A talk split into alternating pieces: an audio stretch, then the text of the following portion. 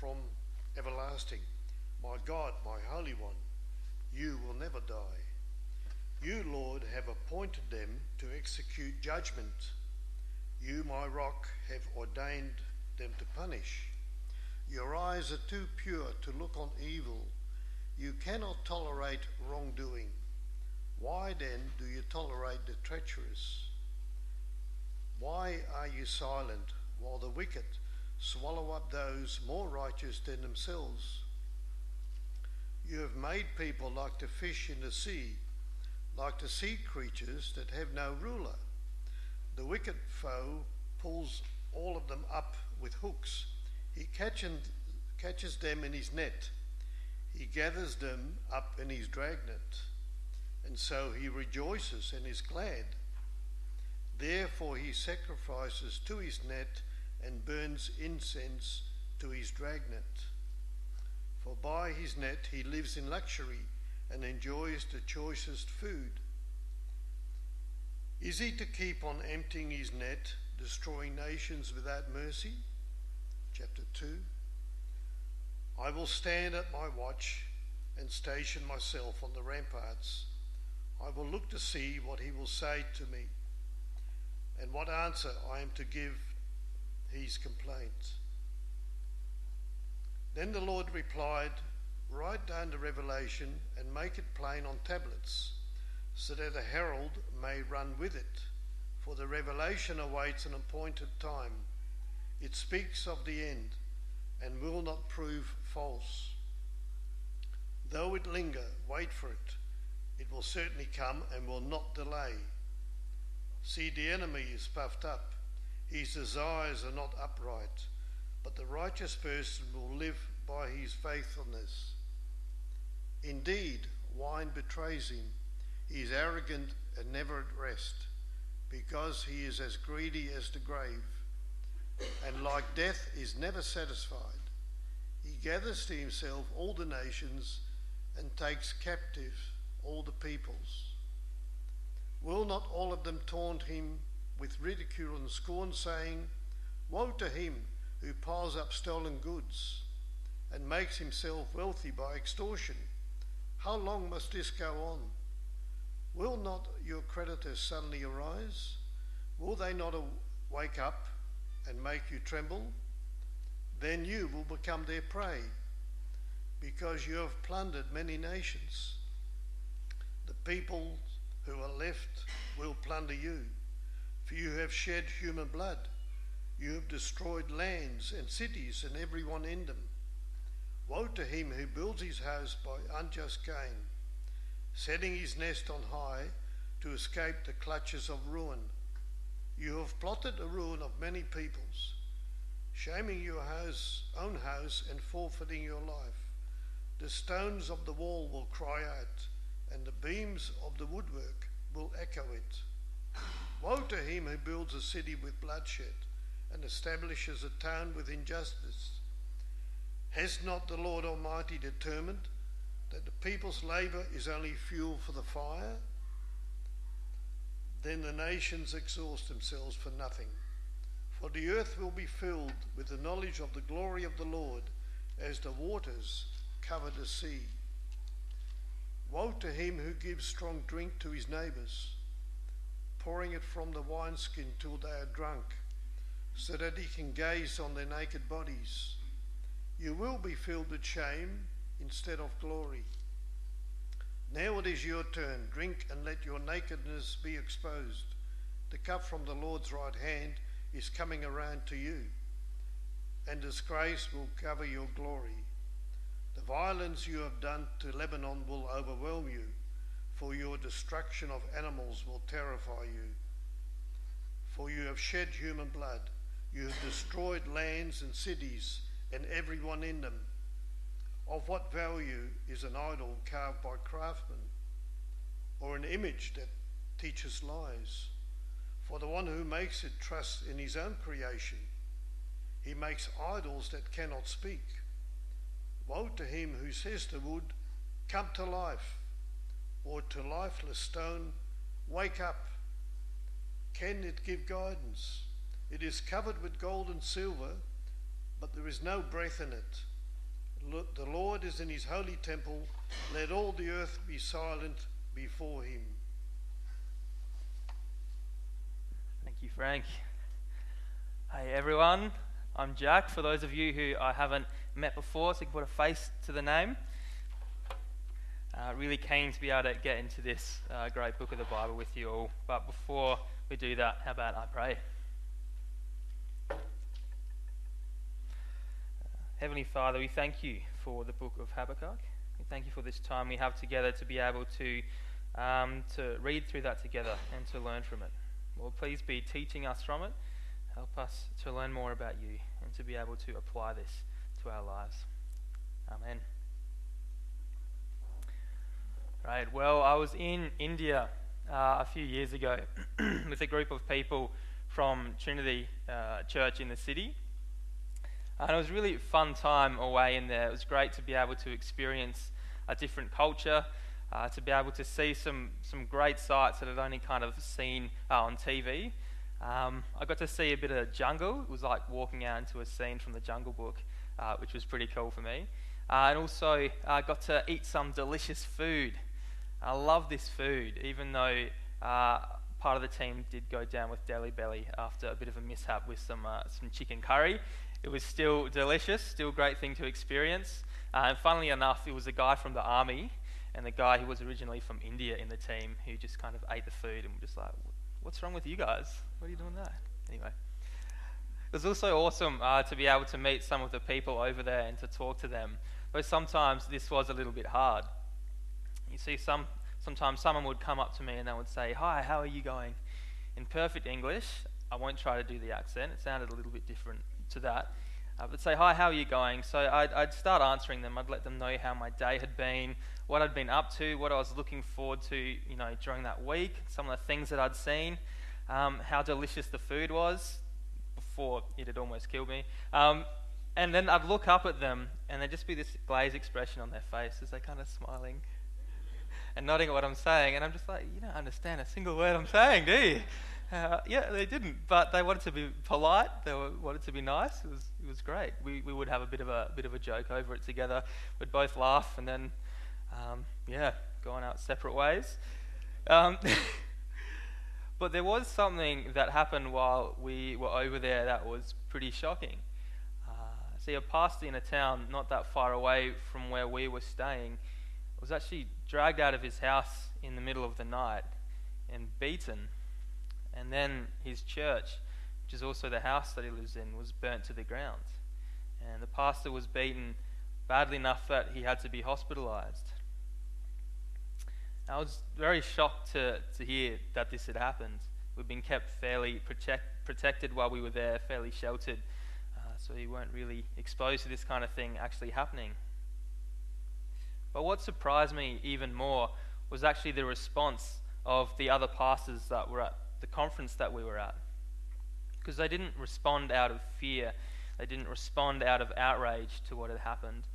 They didn't try to retaliate against the group that had done this. Uh, it was a group of Hindu extremists. Uh, but instead they gathered in a room together with us and sang praises to God. They sang songs to God and they prayed for their brother as he healed in the hospital. Now I was pretty Uh, amazed at this response.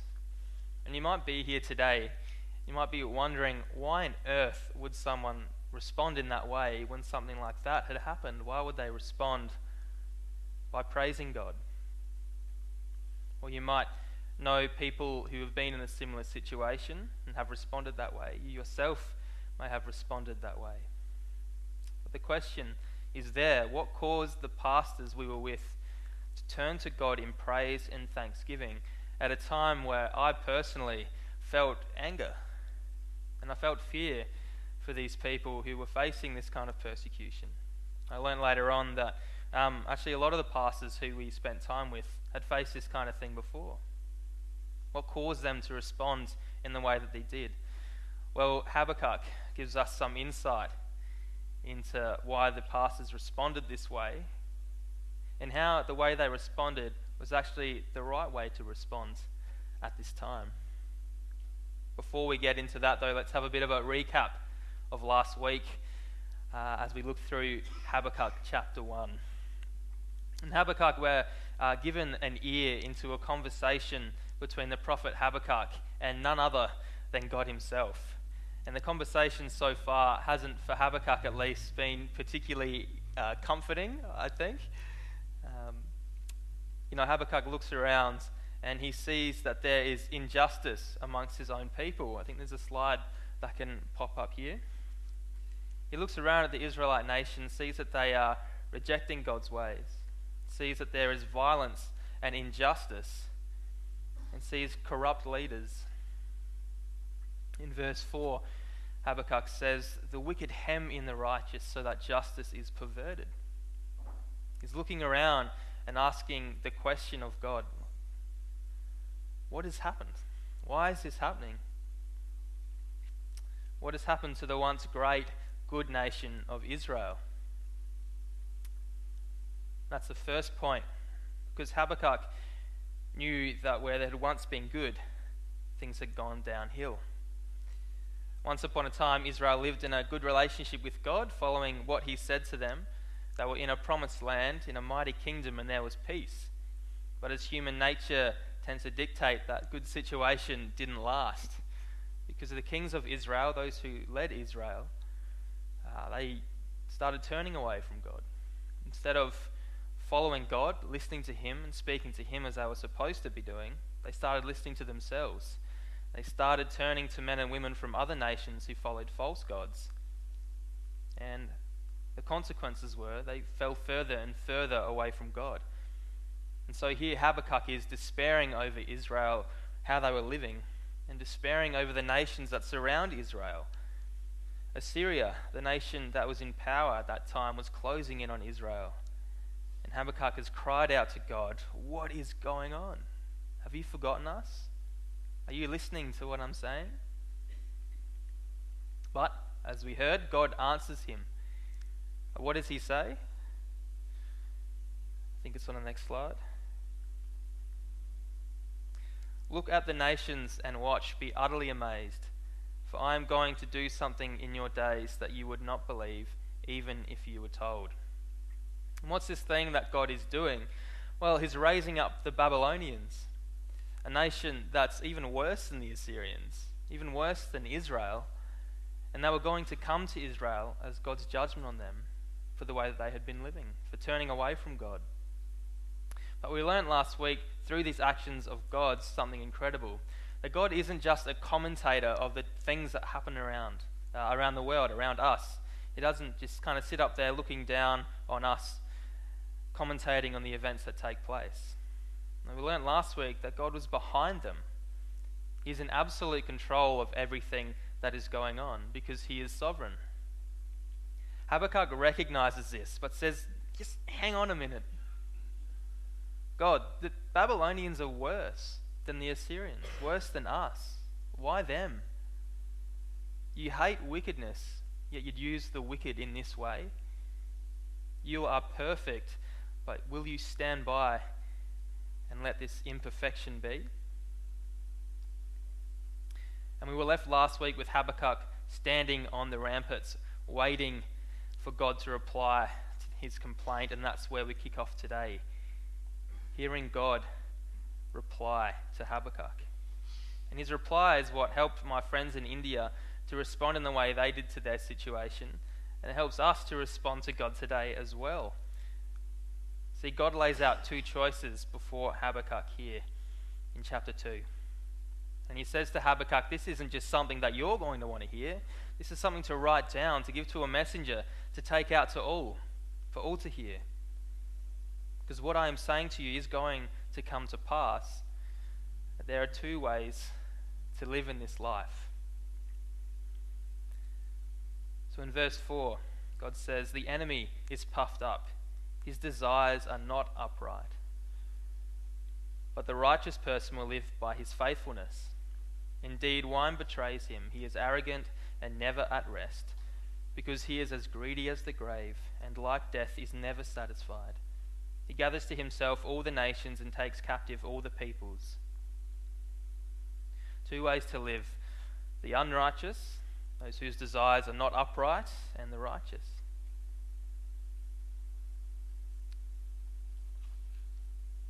So now we look at the first way to live in point two, the bad. So Habakkuk has asked God, why do you tolerate the treacherous? And maybe that's a question that you've had for God as well. As you've looked around the world, you've seen corruption and injustice, there's suffering. And it really is, it's a question worth asking God. But God now replies to Habakkuk asking these questions with clarity, saying that he does not tolerate the treacherous. He doesn't tolerate wrongdoing. As a child, I remember when I'd made a mess in the sunroom, Mum would come outside and she'd see the mess and she'd say, "Jack, you should clean this up, okay?" And I'd look at her and I'd grumble, "Okay, Mum," and then I'd pick some stuff up and I'd, I'd eventually clean up the room, but it would be a very long process. But then one day she came out into the room and said, "Jack, can you please clean this mess up?"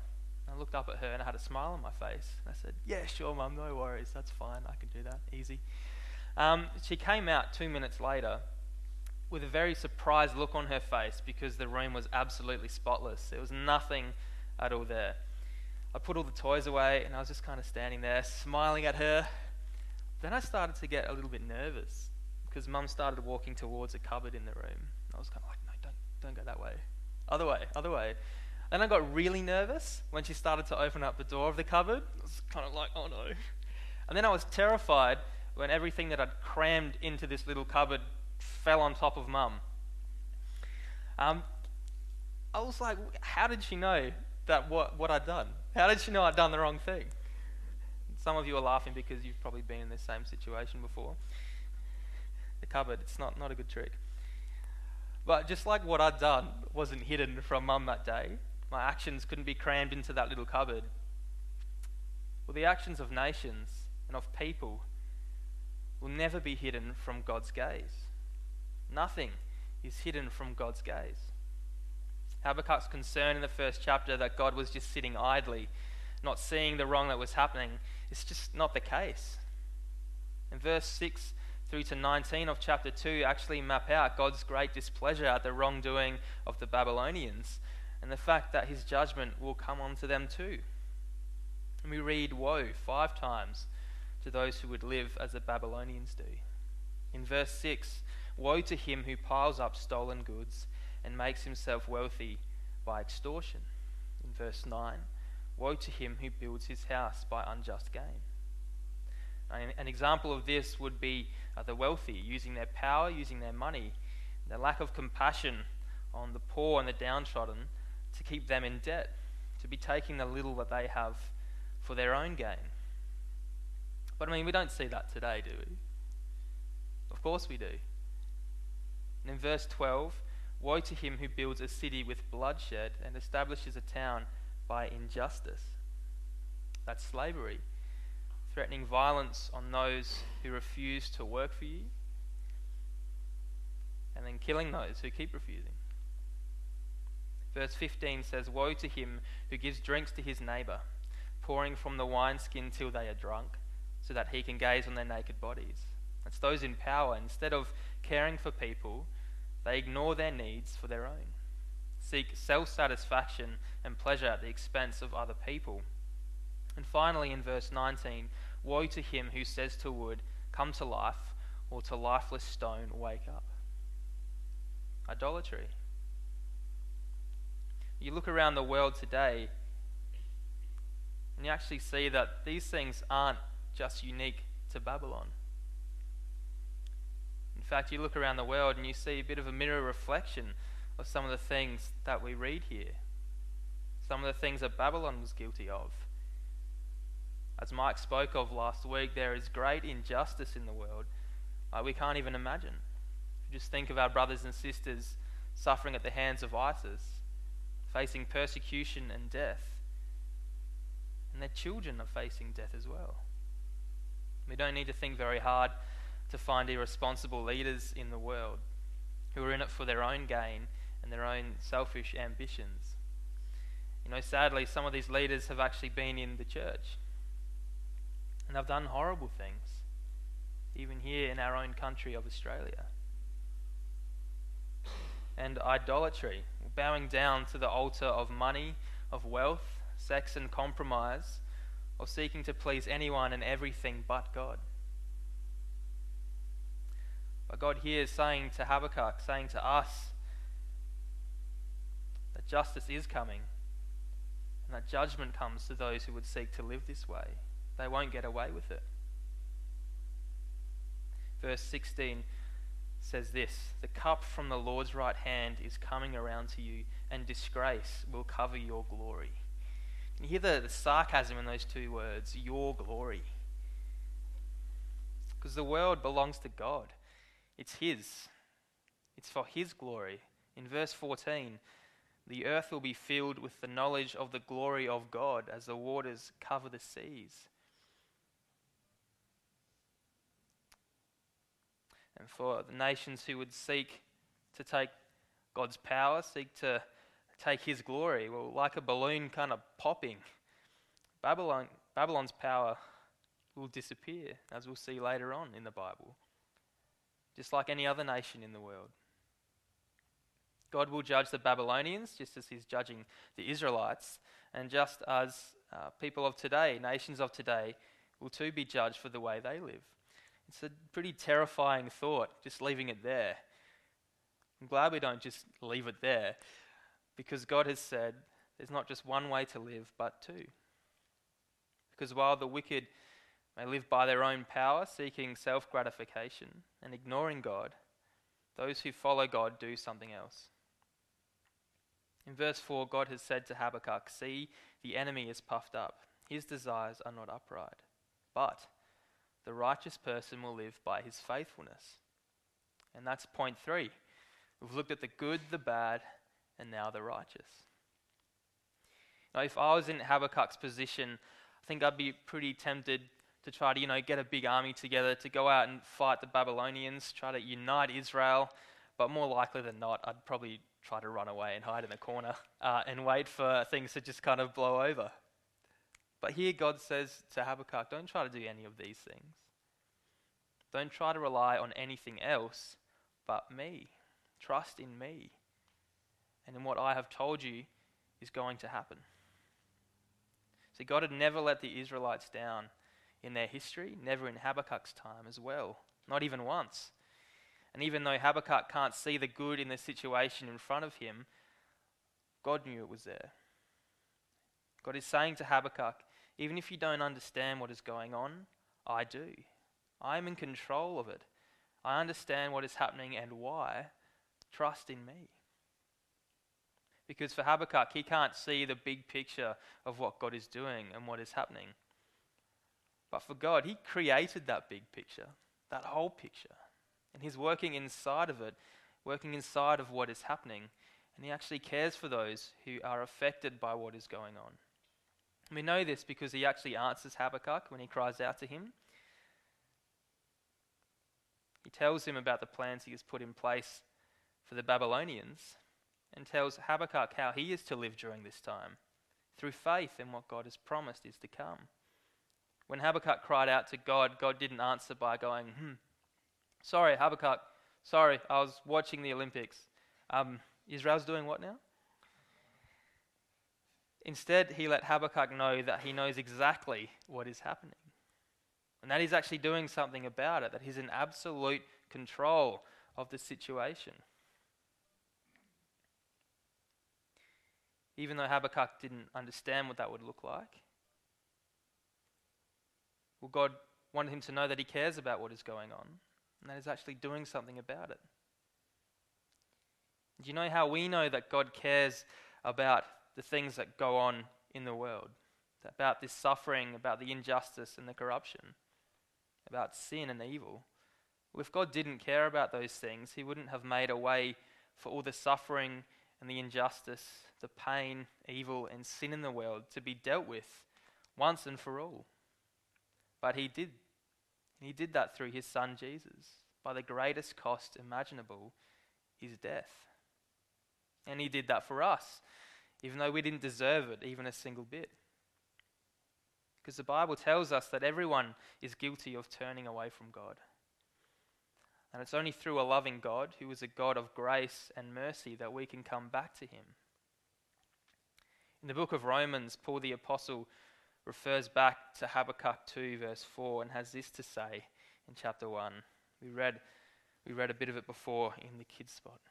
Verse sixteen says, "For I am not ashamed of the gospel, because it is the power of God that brings salvation to everyone who believes, first to the Jew, then to the Gentile. For in the gospel, the righteousness of God is revealed, a righteousness that is by faith from first to last, just as it is written, 'The righteous will live by faith.'" So it's not anything that we do that can make us righteous or right with God. It's God. It's all God. We have nothing to contribute. We rest entirely on the grace of a God who is sovereign, who is in control of what is happening, who loves us, and who is calling us to put our trust in him.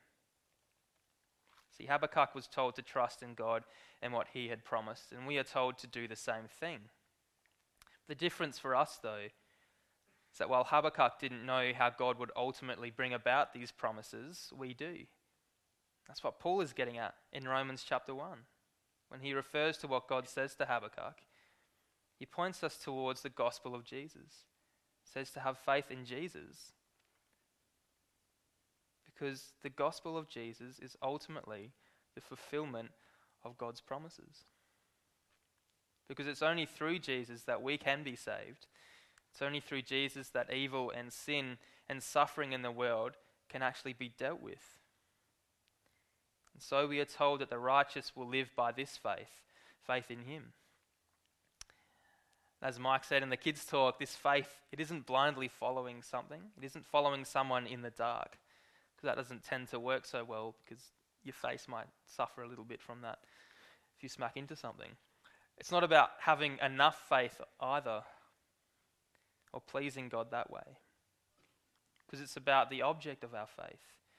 And for Habakkuk, the object of his faith was God and the promises that he'd made to him. And Paul teaches in Romans that the gospel shows us that the object of our faith is Jesus, knowing that he is the fulfillment of all of God's promises. And that Jesus calls us to follow him, put our trust in him, that we can have a relationship with the one who's calling us to follow him, that he knows us and has shown us that we can trust in him, even in the hardest of times. It's in the person of Jesus, God's Son, we have the perfect example of what it means to live by faith. Even though he knew what he was facing, he trusted in the Father and followed his will.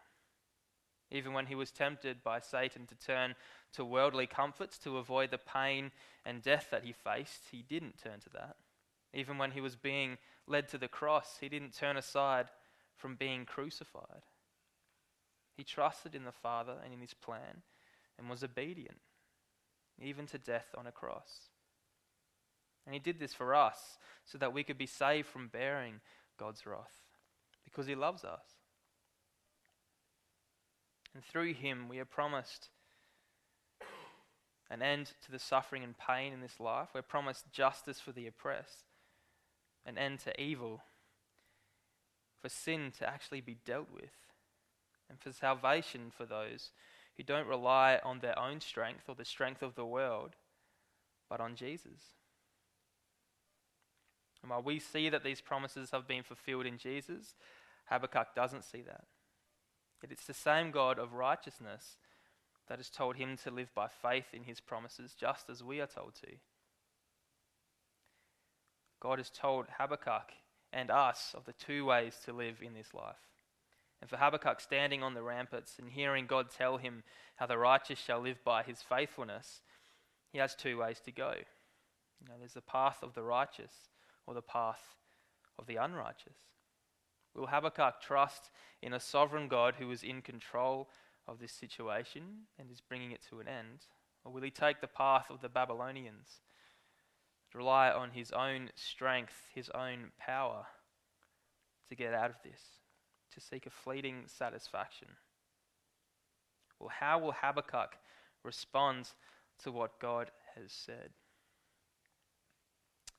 Well, we'll find that out next week, so stay tuned, come back again to hear about that. Uh, but for us today, here, we are faced with this same question. How will you respond? Will you put your trust in God and live by following him? Or will you follow the path of the Babylonians? Maybe today you'll choose for the first time uh, to put your trust in a God who loves you. And if that's the case, please hear me say, it's the greatest thing that will ever happen to you. Maybe you're here today and you're struggling right now. And even though you might not see it now, or even tomorrow or the year after, even in this lifetime, actually, there's an end to suffering, there's an end to evil and injustice in this world. And we know it's coming because God has dealt with this in Jesus. Jesus, who felt human suffering in its entirety, who was being tempted by sin in every single way but never gave into it. Jesus, who is our King. And for those who trust in him, even though this life will be hard, because we'll never promise that it won't be, but when it is over, we will go to be with a loving God where there is no more pain, no more fear that is in this world. But while we are here, we trust in this God and we follow him as he guides us by his word, and we look forward to that eternity, fully assured that it is coming.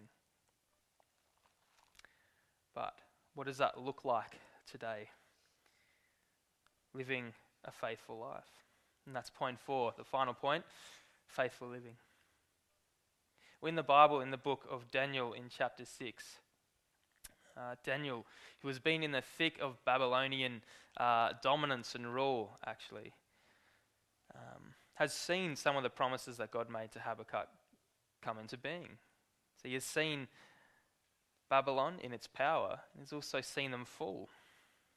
Fall to the hands of the Persians and the Medes. And now for Habakkuk, he sits under the rule of King Darius.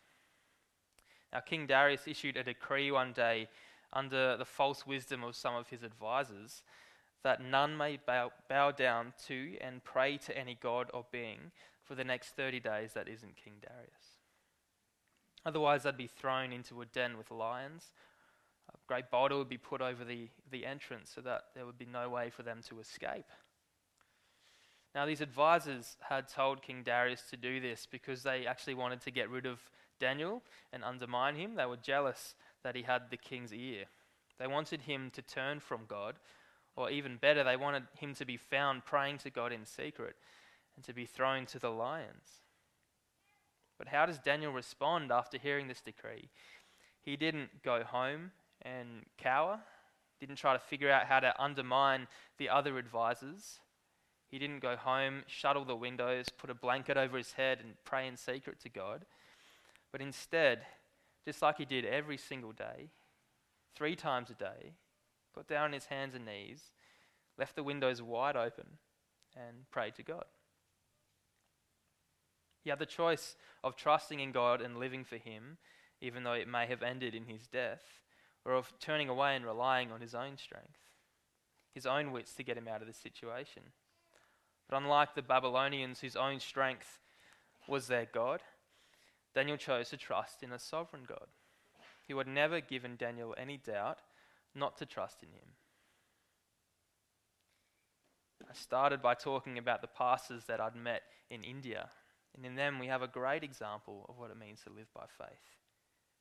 While I was in India, I asked one of the pastors uh, why he had responded the way he had responded with the others.